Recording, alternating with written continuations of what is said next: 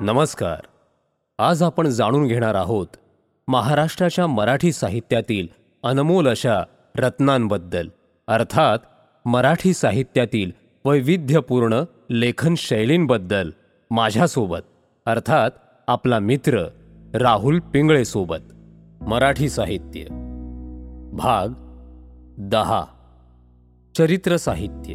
महाराष्ट्रातील चरित्र साहित्याचा इतिहास अगदी प्राचीन काळापासूनचा आहे.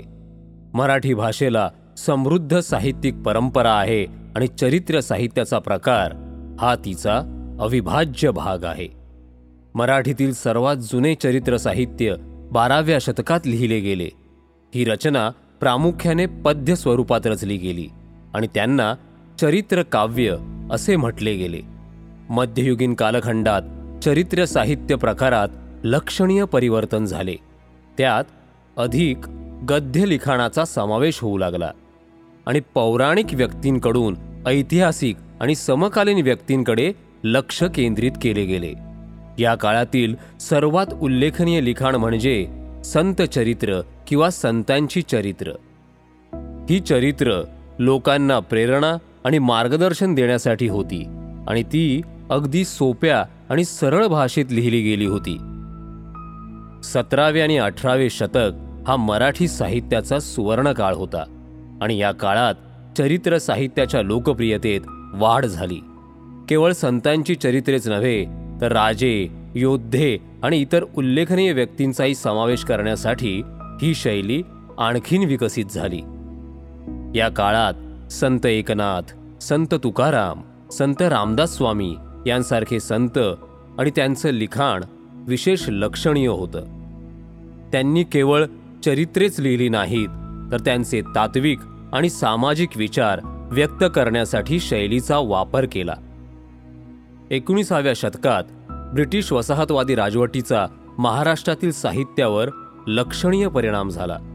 चरित्र साहित्याचा प्रकार सतत विकसित होत गेला आणि बदलत्या काळाशी जुळवून घेत राहिला.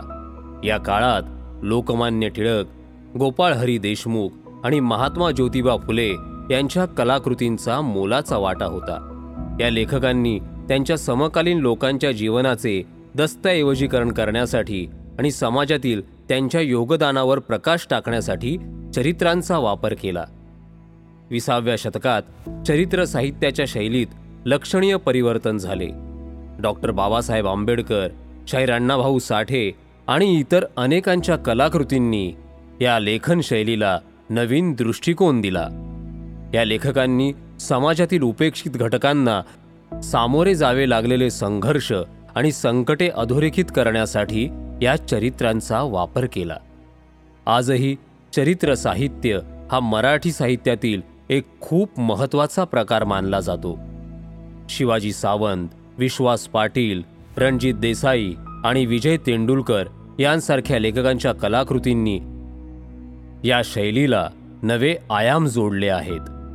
या लेखकांनी त्यांच्या विषयातील मानसिक आणि भावनिक पैलूंचा शोध घेण्यासाठी या चरित्र लिखाणाचा योग्य वापर केला आहे.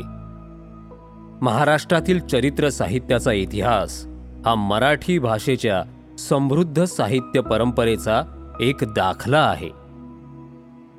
ही शैली विकसित झाली आहे आणि बदलत्या काळाशी जुळवून घेत आहे.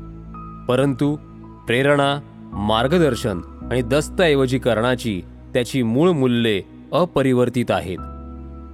या शैलीतील लेखकांच्या कलाकृतींमधून केवळ त्यांच्या विषयांचेच नव्हे तर महाराष्ट्राच्या समाजाचे आणि संस्कृतीचेही प्रतिबिंब आपल्याला दिसून येते. चरित्र साहित्य हा सुद्धा मराठी साहित्यातील एक अनमोल हिरा आहे ज्याचं आपण कायम जतन केलं पाहिजे. मला माहिती आहे हा भाग आपल्याला नक्कीच आवडला असेल. तर मग आमच्या या कार्यक्रमाला नक्की फॉलो करा. आणि हो अशाच वैविध्यपूर्ण रोचक ऑडिओ स्टोरीज आणि पॉडकास्ट ऐकण्यासाठी ऐकत रहा ऑडिओ पिटारा धन्यवाद. ऑडिओ पिटारा सुनना जरूरी है.